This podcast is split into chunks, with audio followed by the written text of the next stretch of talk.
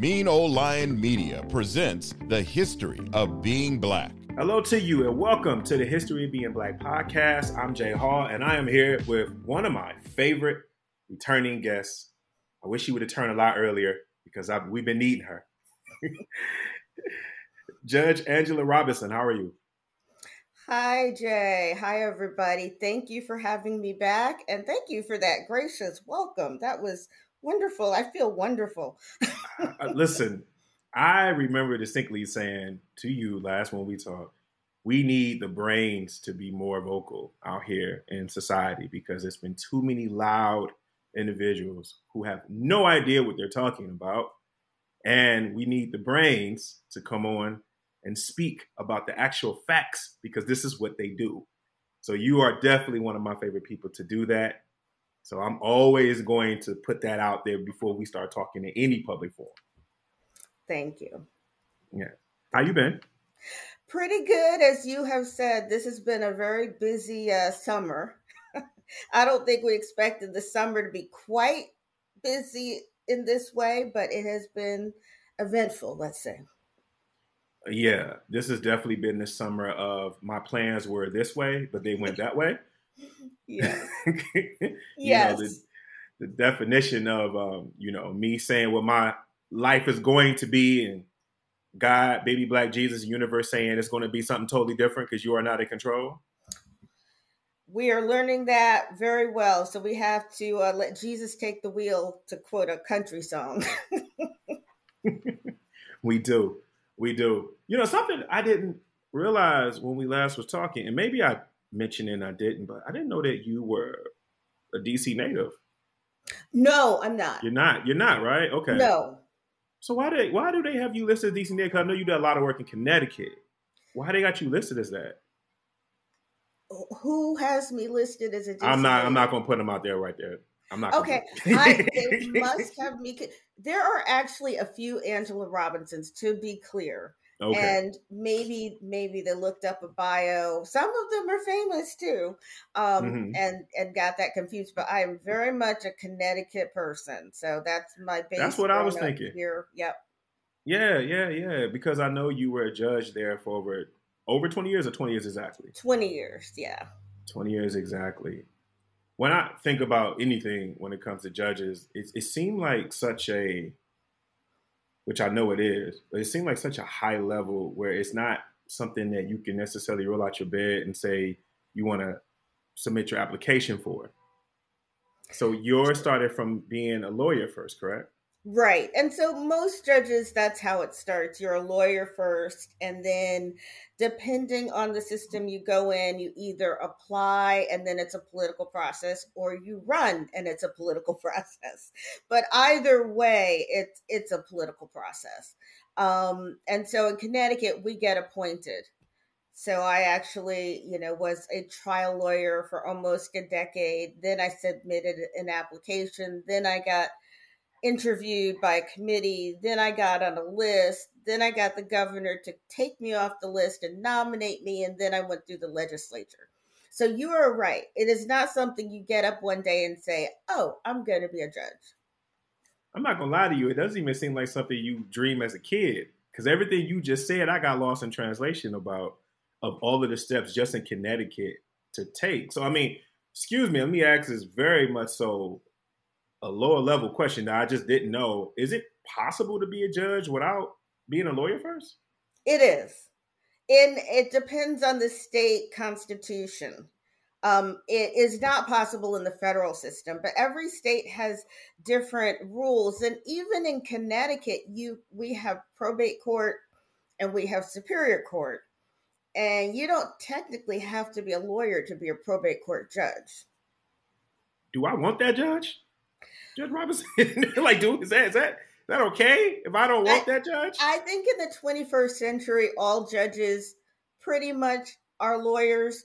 But you have to remember, these constitutions were written back in the day when, um, for things like a probate matter, even a judgeship, they didn't necessarily think you needed to have a law degree. And don't get me started on the whole history of legal education, which is very different.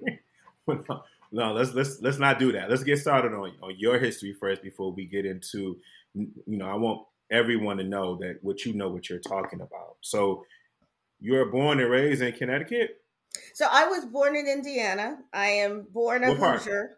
My Indianapolis. Okay, I used to live in Fort Wayne. Okay. My my dad's side of the family is are Hoosiers. They're from Indiana. My dad okay. was born and raised in Indianapolis. That's where my parents met. And then we moved to Connecticut. And I moved here when I was two. So I pretty much feel like a Connecticut native, even though technically I'm not. But yeah. You are. Yeah. Is law, has law been something you've always wanted to do, even as a child? It was never something I even thought about doing. So this is what I say whenever I go to talk to school children. It's like, it wasn't even on my radar.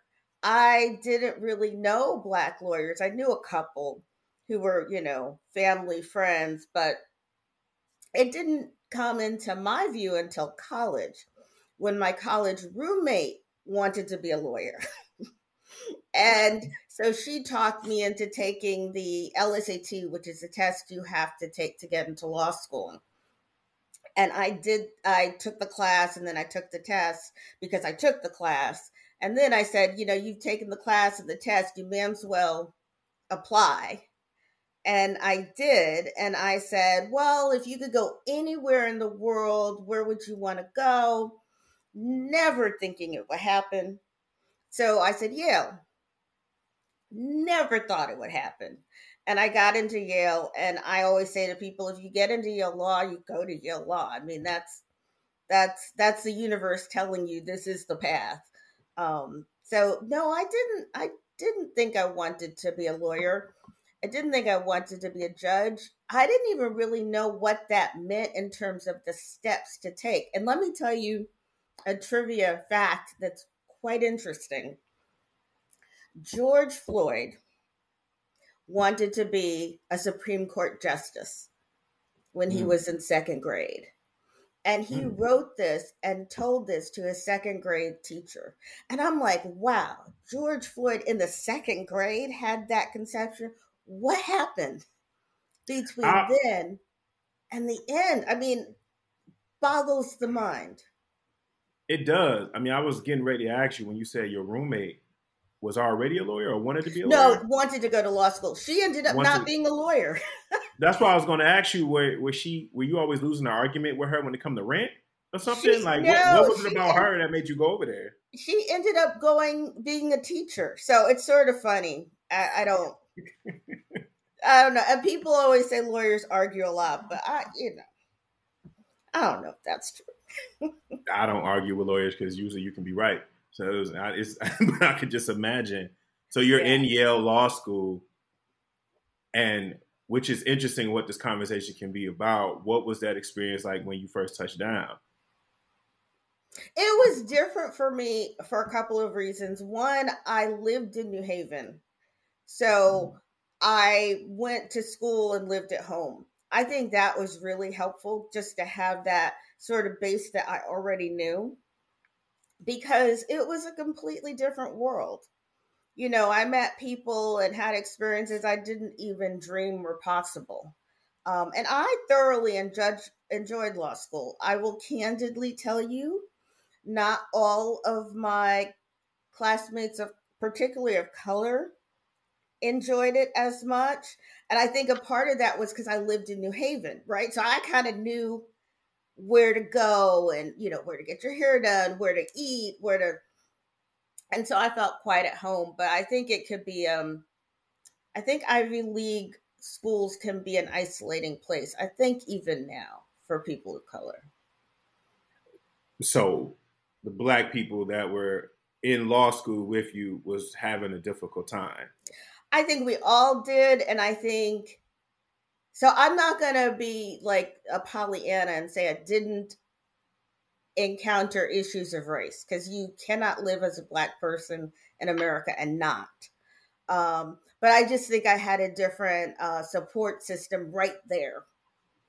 You know, so when I went home and t- cried to my mom, I had like my mom right there to like, go, oh, I get this and I understand, and to walk me through, because there was very much the um, the feeling of being an other, and we were constantly encountering this idea that we were only there because we were Black. Like, mm. yeah, yeah, you're in Yale Law School, but you're only here because you're Black. In fact, when I was a young lawyer, one of the partners I worked with told me, well, my son didn't get into Yale Law School, but if he had been a Black woman like you, he would have. Said that to your face? Oh, yeah. With no blinking? No blinking. And your response? And this was the early nineties. And your response? I didn't say anything because, you know, I mean, I'm a young lawyer. He's a partner. I didn't feel empowered enough to confront that statement. Was, from your perspective, looking back with the eyes that you have now, was that a statement that was made to spite you, like to look down, or was that casual talking outside a neck and not realizing how stupid it was to say that out loud? A little bit of both, but I think it is what the person genuinely believed. And and the reason I say that is because uh, this person mentored other, at least one other Black woman. And I knew her pedigree, I knew her educational background, and I knew she would never get into law school with it because of, you know, her grades and everything. And he encouraged her to go because I really think he believed that her being a Black woman would be enough. Like that we, that schools were just randomly letting people in. And of course she didn't get in because that's mm. not the truth. So I think it was a little bit of both. I think he really believed this whole quota thing, you know. Those two things, the partner saying that statement, and then the experience of being on Yale, and even though you had your, your balance, where you had your family pretty much, where you could circle, how does that sit with you as you go on into your law career? Or does it? Oh, yeah. I mean, it very much influenced how I went about my career. It inf- is part of the reason I worked so hard on diversity initiatives and why race is like my primary issue. Because you can be a diversity person and have all these different issues. And I tell people I come to it from a race equity perspective. Like, and if you want me to drill down, I really want to make sure Black folk are getting an opportunity. So those, those really emboldened me to be more active and activist in the diversity world. And that's why I do kind of the work I do. So I have a theory, Judge, that there's a time period that you can mark of post-George Floyd and pre-George Floyd. Mm. Let me tell you how that theory goes. This is me. I take total responsibility for this theory. So brace yourself. So before George Floyd, there was still very heavy arguments of all lives matter, words, diversity, people of color, where even politicians, instead of just saying specifically, a, you know, Black problems or whatever, they lean more towards that, and businesses and everything alike. Then post George Floyd, it became, quote unquote, okay to say, okay, Black people have it like this, and Black lives matter, and Black people should not be treated like this or like that, or they're deserving of this. Am I out of whack for having that theory? No, I mean, I, I think I think the facts would back your theory up in the sense that we were slipping more towards, uh, you know, just sort of a kumbaya approach to diversity. And then after George Floyd, we went, yeah, all of those things need to be dealt with, but we have to deal with anti-Black racism. which is its own animal and its own different. And it became okay for Black people to say that. Because I think it, I mean, I know I said it before, I know you said it before, but I think a lot of people, especially people in power, didn't want to alienate groups. And then afterwards, we're like, we're getting killed. We're going to say the truth.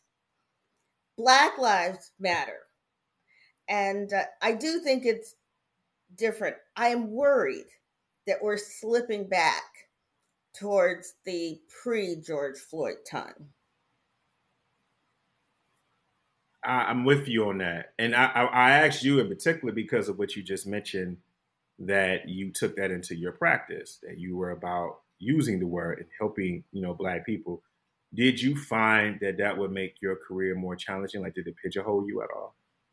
Um, yes. I mean, I, but here's the thing, Jay. I think I was pigeonholed before that. I mean, I think we do a disservice to the reality of living as a Black person if we don't acknowledge that whether we do something or not, we are still going to face anti-Black racism.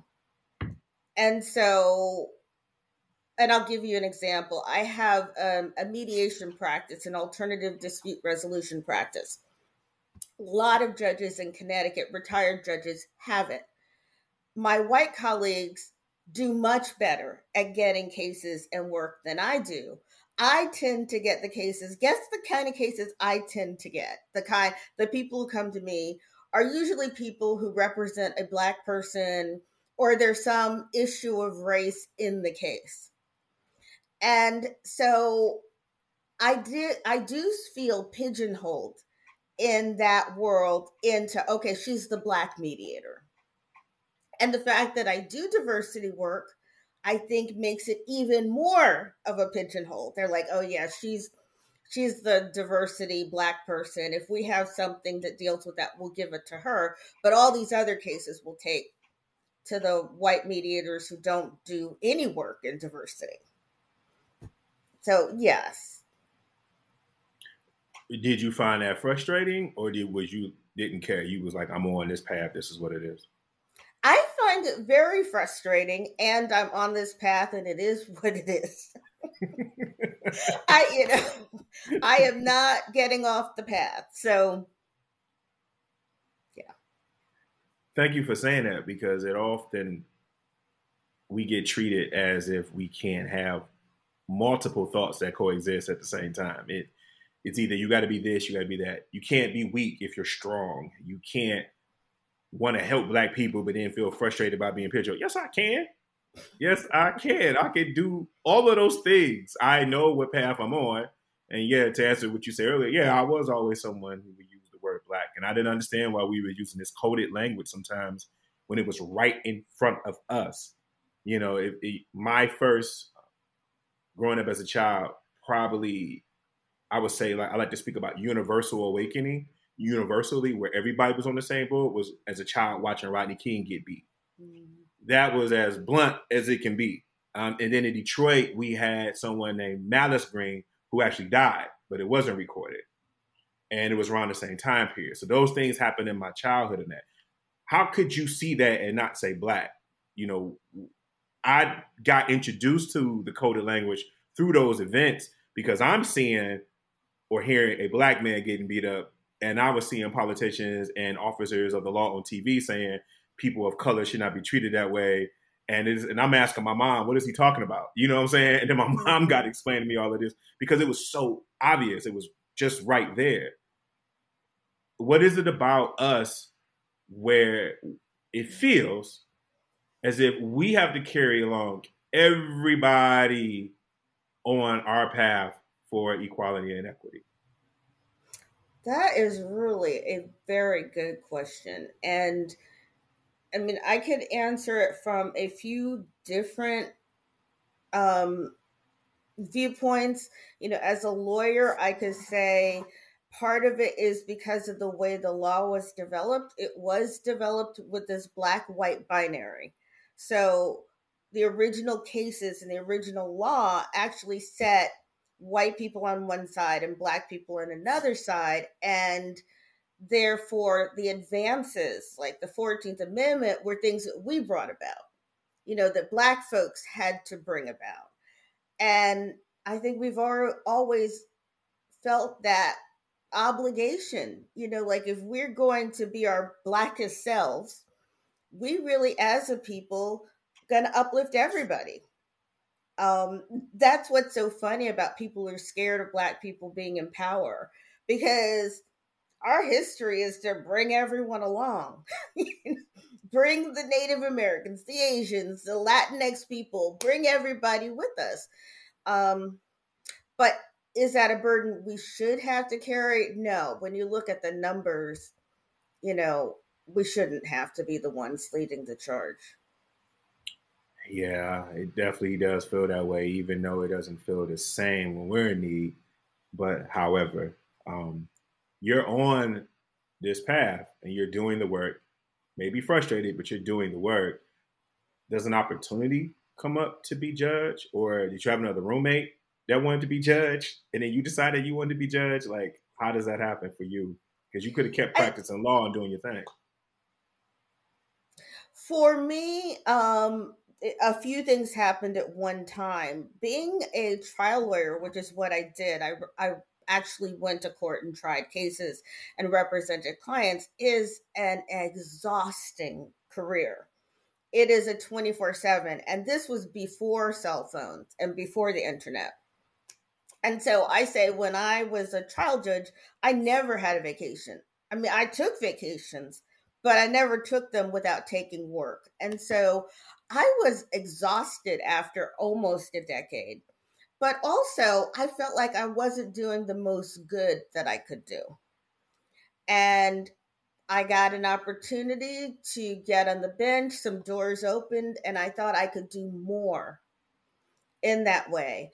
Um, and I will tell you, even in law school, I did think about a judgeship. I didn't growing up, but in law school, I was like, you know, the people who are really making law, it's the judges. Mm. And I wanted to be in that group. Now, never did I know that we'd be in twenty twenty-three having Supreme Court justices doing what they're doing. But you see the power of the judiciary when you see that these, what is it, six people can change the way hundreds of millions of people live and the rights they have. Six. Yeah. That is. I, I think I read Obama say that, where when he was a community activist, that's when he decided, maybe he always, but that's when he thoroughly was like, I need to be a lawyer, because he starts seeing the laws on the other end. It's something about when you're working against like the machine, you start to see like, there are some places in there that are where the moves are really being made, and I'm limited on this side. Yeah. I feel, I feel that way, that we all, that only a select few of individuals actually see. So, I mean, these opportunities present themselves to you. How did your process go from that? Was it yes, then it took like a year? Every state is different. And so when I answer this, it's going to sound different from what we saw with uh, Justice Ketanji Brown Jackson. It's different, right? So mine was, um, Connecticut is an appointment process. And so when you decide you want to be a judge, you have to literally file an application.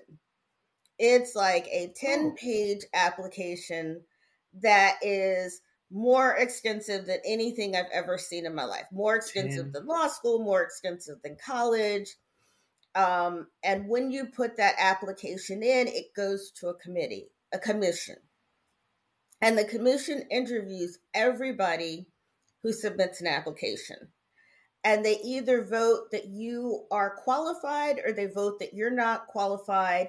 Their vote is completely um, unrecorded. So you don't know the vote. You don't know how many people voted and how they voted. You just know the people on the commission. And then they tell you whether you're on the list, approved list or not. Um, for many years, most, and this is anecdotal because we don't have official records, most Black applicants I understand, did not get on the list. Uh, and I was fortunate to get on the list. Now, there are people in Connecticut who are on the list for decades and never get off. mm. So getting through the commission isn't enough. Uh, once you're on the list, then it's the politics. You have to get the governor, and the governor is the nominating person, to nominate you to be a judge. So of the one hundred people on the list, maybe there'll be ten openings. You have to get the governor to pick you as one of the ten. And that happens a number of ways. Sometimes it's because the governor himself or herself. Sometimes it's the majority um, party who runs the legislature. But it's some political mechanism, and I was fortunate to get on and off the list within a year. And that's pretty amazing, because at the time I did, I was thirty-three. And at that time, I was the youngest person to ever be nominated to be a judge. So it was, there was like controversy, there were newspaper articles on why are we nominating this young woman, and but I got through, and then I got through the Judiciary Committee. Um, I got through the background check. The state police does a background check. I remember when the state police came to my house for my interview, they fingerprint you and all that. And he's like, well, how did you like your trip to Hawaii? And I'm going, how did you know I was in Hawaii? And it was because they interview your neighbors. They look at your credit card. You give releases, so you have to give all this. They look, and he realized that I had taken a trip to Hawaii. Um, and so it's a, it's a pretty intense process. Jeez. Yeah. How was your trip to Hawaii? It just yeah. casually. I'm going to need you not to be casually asking me that as if you're interviewing me right on the spot. Yeah. Yeah, I mean, it, it's, and, and that is a small taste of what happens on the federal side. The federal side is much more, into, that's like that system on testosterone. It's so much more that they have to do. Now you wasn't so the, when you um, see these people who get appointed to the federal bench, even at the trial bench, their application's like a hundred pages. They have to disclose every speech they've ever made, every piece of writing they've ever written. They have to give character references. I mean, it is unreal what they have to do. And you wasn't, I remember we talked last time, you wasn't the first Black woman judge in Connecticut, right? You was just the second, right? No, there were three, um, there were three at the time that I came on. And in my class, there were two Black women. So it's always hard for me to say I was a fourth slash fifth because two of us came on at the same time.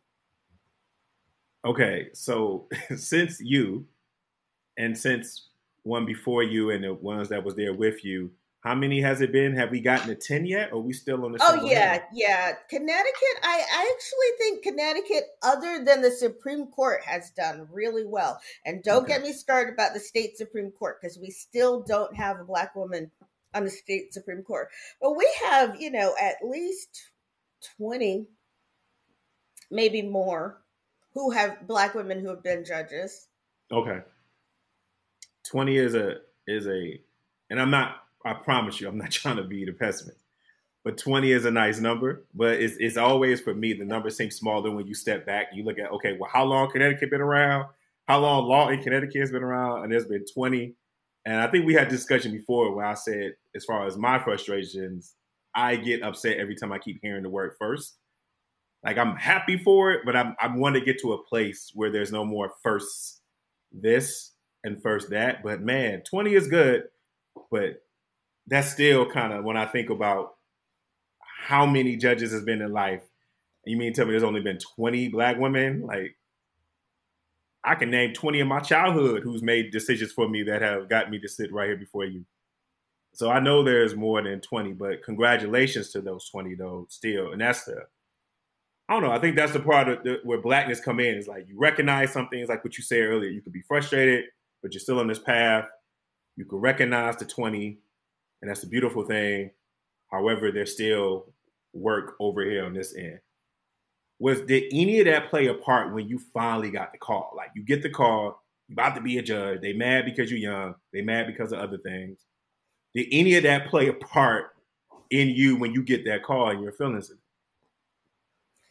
Oh, yeah. I mean, I, I, I'm so glad you said you're sick of the first, because like I just said, we still haven't had our first on the Connecticut Supreme Court. We just got our first on the appellate court two years ago. So, you know, we are still as Black people, as Black women, having first. So you can't get that call without feeling the responsibility to represent, you know, to make your, to represent your race well.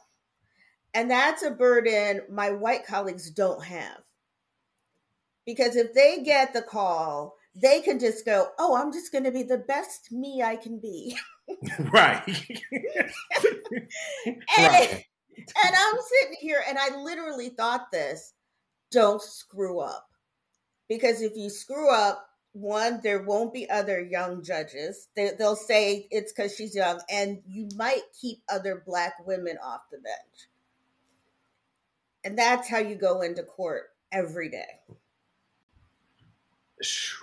I mean, I have to tell you, I, I try to move where I, that's not on my mind. I try to. But I find myself still in rooms, even if I'm going something by just going to argue my parking ticket. I, if I walk in and I'm about to argue my parking ticket and it's just me and I'm the only Black male, I'm the only Black person in this room, I feel it. I feel like I have this obligation to articulate why I don't deserve this park ticket, parking ticket based upon what my ancestors have given me. Like, it's just one of those things that I, I try to fight it and be intentional about not, but it, it creeps up in me. It does. So I can only imagine on your level, you get that call and you hit it, like you said, the white counterpart, they get that call and they're like, yeah, I'm going to be the best me. No one's going to, you know, I'm going to run things my way. And then with us, it's always a little bit uh, of an extra thought. I, I, I was telling a friend the other day, I said, if a white person or someone not Black hears about a police officer shooting an unarmed young Black teenager, it could potentially be an open and shut case for them. But for us, and understanding history, we have to always look past that and say, well, what happened? We have to at least bare minimum be like, well, what happened? Because there's too much history that would make us want to just walk away from it being open and shut. There is no up, open and shut when it comes to us as Black people and when it comes to the law, you know, in that. You being a judge, and I don't know if I've ever had to sit in front of a Black woman judge. You being a judge, how far does that Blackness come in? Because you still got to do the law. I mean, I know you can watch a judge show and see some people doing some wild stuff. I know you've heard some wild stories. Regardless, how far does that play a part in it where it doesn't affect you emotionally from an emotional standpoint? I mean, candidly, it's hard I mean, because we, we're not schizophrenic people. I mean, you, I wear my Blackness every day because that's who I am. And so to sit and to try to not let bias create decisions, um, is the is the challenge to consciously be aware. Yes, I look at the world a certain way, but I'm going to work my hardest to hear the parties and how they are bringing their case. And as you just said, with the police officer, you know, beating someone, and to hear the whole thing, to just, it's not open and shut. And I, I feel like that's one of the reasons I ended up getting very good reviews as a judge. It's because I really worked hard to listen to the whole thing. And to not have, to not let my biases get me to a point. Because if I saw a white police officer who beat up a Black kid, as a Black woman, my initial reaction is, oh my God, what, what did race play here? But as a judge, you have to listen to the whole thing. And then, you know, sort of try to put aside your preconceived notions and decide on the law. Yeah, and that's why I feel like you all are special people. You're a unique, you're a unique bunch, and I still applaud you on that because, you know, I might have been one of those individuals that might have just said guilty for the sake of it. That's just me. That's my best person. That's why God led me a different path, Judge. That's why I'm over here and you over here. That's just what it is. I don't want to be sitting with my feet up like, yeah, guilty, and I'm not even reviewing the files or anything like that. It's just I can only imagine um, with some of the stuff, but I do applaud it. And I think it does come from a great place. You mentioned that our last conversation, I think they were going through the interviewing process of um, Judge Ketanji Brown. I think when you and I were talking and we were trying to have a conversation, like, will this change anything for us? It, you know, and I remember you candidly said, well, on the paper, no, you know what I'm saying? He was like, no, because we're still, the number is still not even. It's like, what, three, six, I think, as far as right. on left and right. And yeah, her getting in there, but you also brought up the symbolic thing, you know, about what that can do to someone in that sense of us seeing her. Um, but oftentimes I hear people say that we're tired of the symbolic awards. Mm-hmm. Like Black people are kind of in the front of the symbolic awards, you know, um, looking back on that's been maybe, maybe five or six months. Is there anything we're supposed to feel when we, when we see that? Because so far, because I want to get to the affirmative action thing. The reason why I'm asking, mm-hmm. you know, she was not for going against the affirmative action case with the, with the Harvard and North Carolina case. She was not for it. Right. But we see that she's outnumbered in that. Judge, help me. Like, how are we supposed to look at that and still want to partake in anything when it comes to voting, societal? Because all a person sitting on the couch, they just see that, oh yeah, well, she went against it, but she still got overruled. Like, you know what I mean? Like, it's still not to be affirmative action. So why am I supposed to care if they're going to make it, it, it goes into the narrative, they're going to make the decision anyway. I wish that I could give you more optimistic um, opinions. I am a bit pessimistic about the Supreme Court now, because when you and I talked, I knew they were not going to approve the affirmative action case. I mean, it was going through the courts, and all of us who were watching kind of knew that it wasn't going to stand, but I did not expect them to completely do away with race as a criteria in admission the way they did. It, they kind of did what they did with Roe. They basically just said, it's done. Race, no more. So I didn't expect it to be that far, but all I can tell you is Thurgood Marshall was the only Black justice on the Supreme Court for many years and was able to persuade some of the justices to come along to think as he did. I think it's different now. I will grant you that the six that are on that majority, I think, may not be persuadable, but that's why we have to keep the White House. Because when an opening happens, maybe we can get another one on there who is at least persuadable.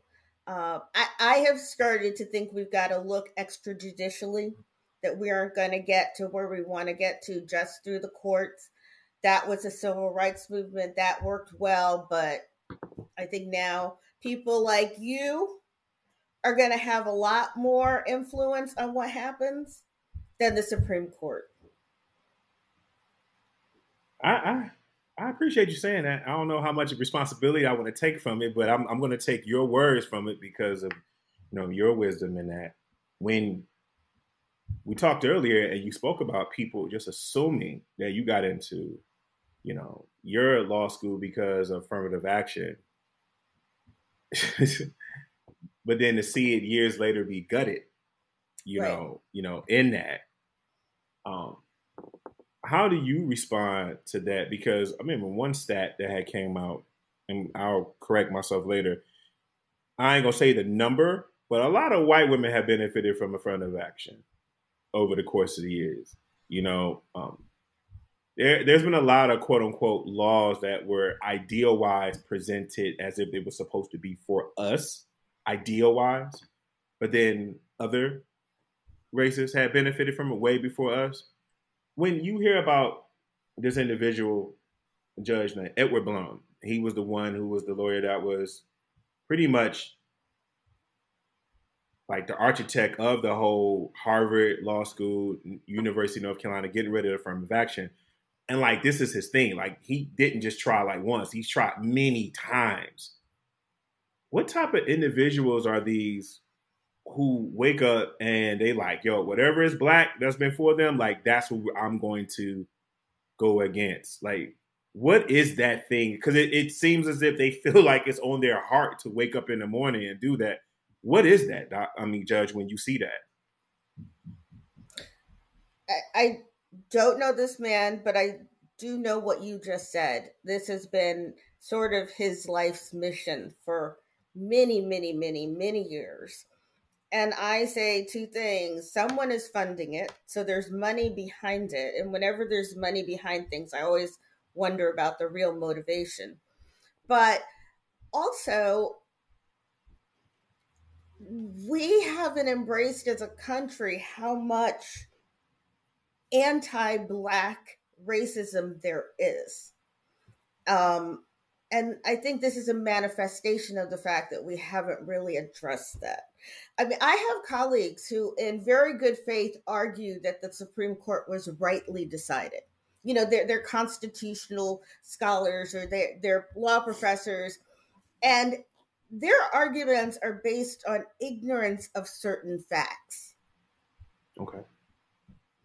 They they act like it's an equation you can do on a chalkboard, you know, or a scientific experiment, as opposed to looking at the reality. Uh, and, and this is what I liked about um, Justice uh, Jackson's decision. She actually talked about the reality. You know, just saying this doesn't get rid of racism. In fact, it's going to make it worse. So my answer to you is, I think some of it's ignorance. I think some of it is um, money driven. Uh, you know, I, I don't know how or why, but and and some of it is um, is overt racism. No, it's definitely overt racism. That's not even. Yes, that's. I'm surprised that was your first day, but thank you for the way you delivered it, because it's definitely is. You wake up every day and you're like, "What black thing can I dismantle?" That is racist to me. I'm sorry, like it is. I don't care how articulate you can speak. If that's what you're going for every day you wake up, that's what it is to me. I mean, I'm sure there are many other laws that you can go and dismantle. That you have laws that if you uh, ran over a moose or something like that, you can do twenty, you know, laws that no one ever looked at until it happened. There's so many laws that you can do on that, but the black ones are the ones where you feel cause the most harm towards you for the justice of everyone. Get out of here. Like, I'm not, I'm, I'm not going for that. It's racist. It's just, it's what it is. And, but it is, I do like the fact that you added all those other things, because it's, when I like to say it's not just racist, it doesn't mean you're ignoring racism. It's just saying there's also other added components. And you're right. It, to me, I was wondering where all this money coming from. You know, that's what I was wondering, because that's a lot of money if you have tried numerous times to try to take down something. Like, who is funding? Like, that was the first thing I said. And I think we all need to, I'm glad that you said that, because we all need to start asking these questions instead of just letting things be delivered to us. We need to start asking, yo, who is this person? Where is it coming from? And why is this a thing right now? And how come I'm only just now hearing about it also, too? Mm-hmm. Like, if you tried many times, how come I didn't hear about the first few times you tried? Maybe there could have been something to prevent before then. You know what I mean? Outside of that. For me, I try to ask or propose those questions, you know, along along the way with that. I know with you, you've done a lot of work with critical race theory. Mm-hmm. That's, so first of all, why was that something that you were passionate about doing your work in? Uh, because it helped me to figure out what was going on. So when you asked me questions like, why is this happening? Critical race theory gave me a way to look at it. And that way was based on three principles. The first one being that race is socially constructed. And so if, if race is socially constructed, then there are people who have to maintain it. Um, mm. The second is that, um, we can't get rid of racism without addressing race, because um, the whole idea of we could be colorblind is an impossibility. We don't, we didn't create the, this, the the structure of, of the system like that. And because of that, race is involved in everything at some level. And those three things help me kind of understand what's going on and try to figure out how to address it. There are lots of ways, you know, through narratives, through storytelling, by telling the stories and introducing people to voices they haven't heard, to try to coalesce through interest convergence, to try to come together with like-minded people who maybe are white, but have an interest in an equitable system, um, through things like social science, where we know about our biases, our implicit biases. And I would love to get the Supreme Court justices to take some training on bias. so, so there are lots of different ways to address the issue of racism. And I found critical race theory to provide a way to look at that. I didn't know until I talked to you last time how long critical race theory had been around. Right. Right. Like it, it was first introduced. Do you know when exactly? The so the principles of it go back to like the fifties and sixties. But Derek Bell started really writing. He was a law professor in the seventies. And he was the one who did a lot of law review articles that set the foundation, that trained the people who actually formally started it in nineteen eighty-nine. So uh, help me, Judge. How is it that this has been in existence, but yet the people who are opposed to it act as if it's something that's just been slid into their D Ms now, like, or, yeah. you know, someone posted a poster on their wall now. Like, why is it that it's become such a thing to go against now? I mean, I would think that it would be something they were going against from the jump. Remember how everybody was on Ebonics from the beginning? Like, they was not with it. Like, they, you know what I mean? They was like, no, we're not. But why does it feel as if politicians and, you know, everything that's been talked about, as if they just discovered it? Did something change within the whole principle of it? I think most ninety-nine percent of the politicians, it's just opportunistic. They just they just found a term that they could use as a dog whistle to say, we don't want people talking about Black history. We don't want people teaching Black rights. I don't think most of them care what it is. It's just an easy way for them to attack progressive movements. And they got scared because the progressive anti-racism movements were getting momentum, especially after George Floyd's death. You know, mm. things were, even white people were beginning to say, oh, we need to be anti-racist. And I think the the it's just a way to push back that. You know.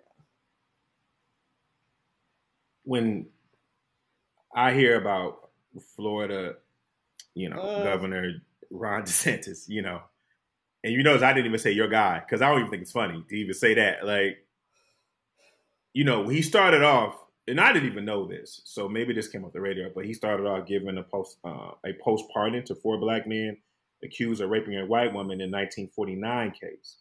That was like his first thing he started off doing when he came in in twenty nineteen. But everything after that has been what appears to be what, what it is, has been anti-Black. You know, when you see that, is that another case of what you mentioned before, as people, politicians have their own personal agenda and they just grab on something that's going to get them there? Or is that deep-rooted as this was part of your plan to begin with? I mean, I have to think it's opportunistic because he's not a stupid man. You know, he unfortunately graduated from Yale Law School, and I have to think he is just doing this for to to position himself. Um, it would be very sad for me to think that this is what he really believes. But does it really, I mean, at some point, it doesn't really matter whether he really believes it or not, but he's willing to do it. And that's almost worse, you know, to be willing to use this issue, um, knowing that there's no value to it.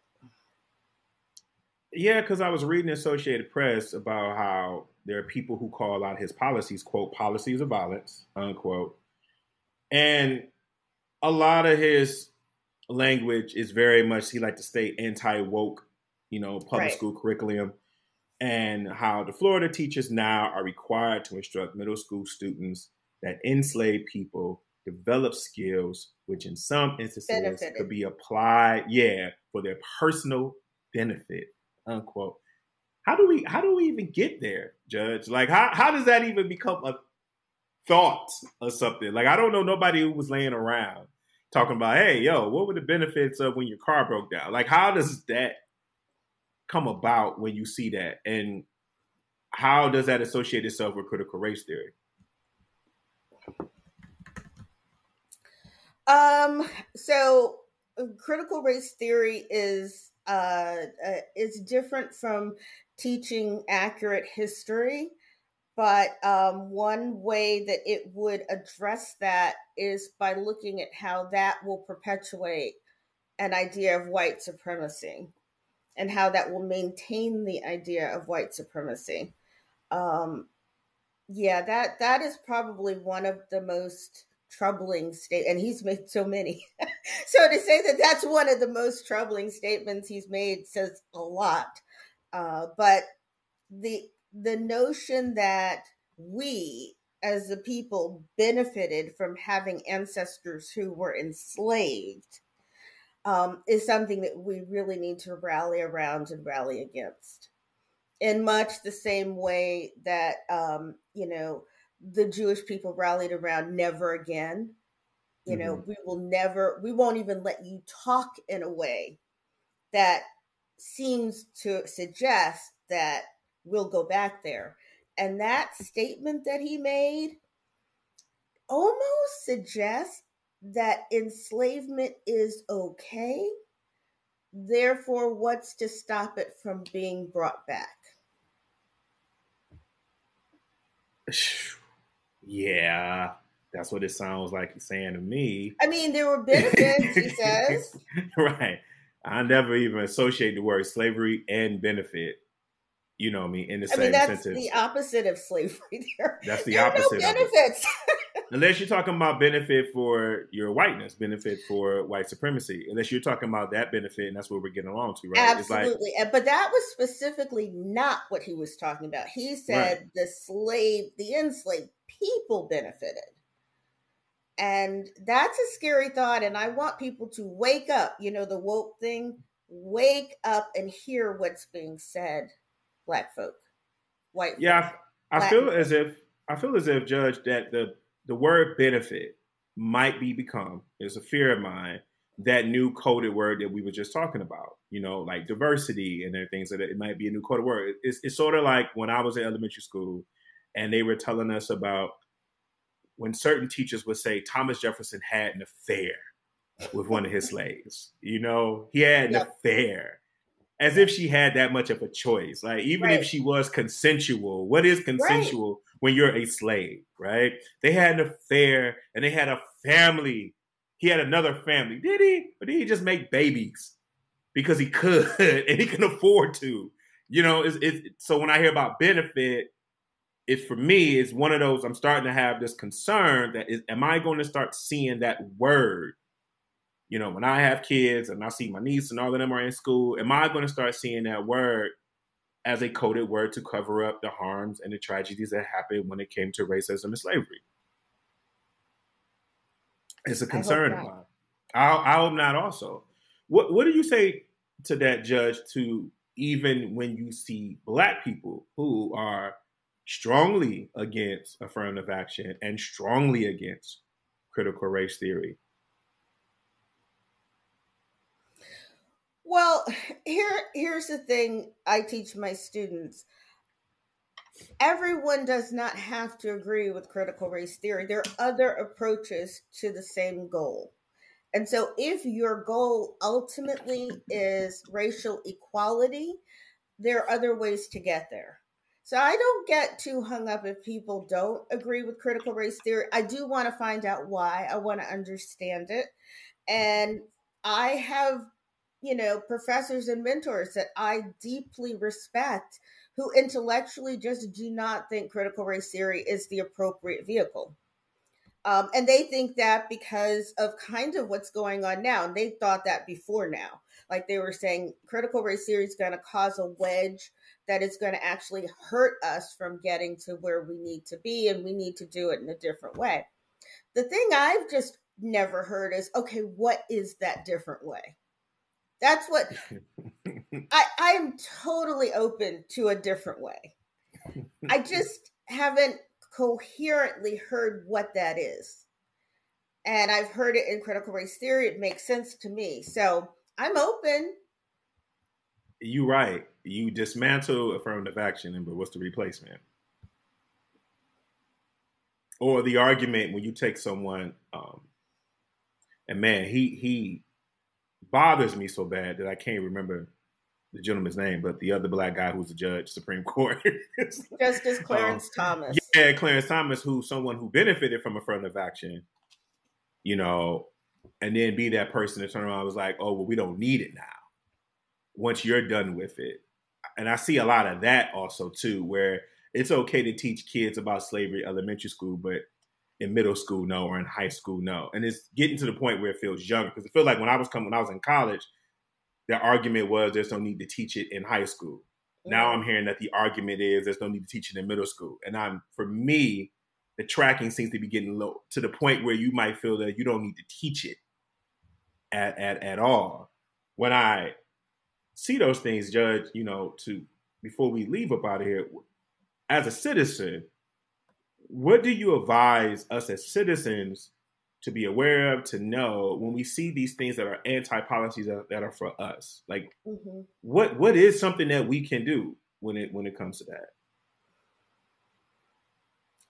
So social organizing, I think, is going to be very important. Um, leveraging groups like Black Lives Matter, but other groups, because I think we have to have an electoral strategy where we get people into office who will not change the written laws. But the other thing is really education. I mean, I don't think we can give up on what you just said, making sure education is properly taught from elementary school through graduate school. And that's a full-time effort. You know, I never thought we would be arguing about actually teaching American history. But we are. We're we're arguing about whether we should teach the whole history or part of the history, or whether we should even mention the word Black. I mean, it's, there's a lot to do. Education, social organizing, political activism. Those would be my three. I agree. And talking to people like yourself that actually know what they're talking about. Is where I and that's why I said people like you are going to have more influence, because you're one of those people. Like, you've spoken to so many people. You have been exposed to so many ideas. You know more than the average Joe. Mm-hmm. And so having a platform to get that out there is very important. Absolutely. And, you know, I, I can't thank you more, Judge, about coming on here to, to break those two, um, those things down. And, you know, being able to articulate it in a way where it's understandable for me, and I know it's understandable for others, but because it could just be so frustrating, because it's like, okay, if you're going to tell me that this is going to happen, but there's nothing I can do, right? What is it? Then what is it that I can do? Or don't just tell me to go vote. It needs to be vote something else. Because before we leave, something that annoys me is how much we're in love with celebrity. And I really get teed off by celebrities who wake up in the late of October and all of a sudden now I want to say, well, I'm going to hold my vote, as if you don't know that impact is going to have. Because I didn't hear about you in June or July when everything was fine. I'm hearing about you now, November first. And they're doing the same thing to what you just said. You're not giving me an alternative that I can rely on. Don't just tell me to fill in the box. Who am I filling the box for? And will it actually do anything? Because ultimately, if it doesn't do anything, we right back at it, Judge, right? I mean, we're, we're sitting right back down. And so, you know, that's something that I'm glad that you were able to come on here and, and break that down, um, especially in those two histories. I'm definitely, you know, in time, going to reach out to you again, because I know there's going to be more foolishness. So we will be wishing, you know, reaching out to you again. Before we leave, Judge, is there anything that we should be paying attention to um, that we should at least be monitoring right now that won't creep up on us that you can think of? Oh my goodness, there is there's so much. There are um, a few more Supreme Court cases that are going to be coming down the pike that are going to affect some race issues, but I don't know that they've been accepted on the docket yet. So I think, honestly, the biggest thing in front of us right now are the elections coming up. And a lot of what you said is the reason I say that, because I've talked to so many Black men who just say it really doesn't matter who I vote for, because at the end of the day, nothing has changed whether we've had this person or that person. And so really kind of getting that energy back to say it may matter on the margins only. Like it, your life may mainly be the same, but on these little outskirts, it matters a lot. It would be very different if Hillary Clinton had been in the White House um, and not Donald Trump. The affirmative action case would have ended up really differently. So those those are the things we need to get people to see matter. Yes, we do.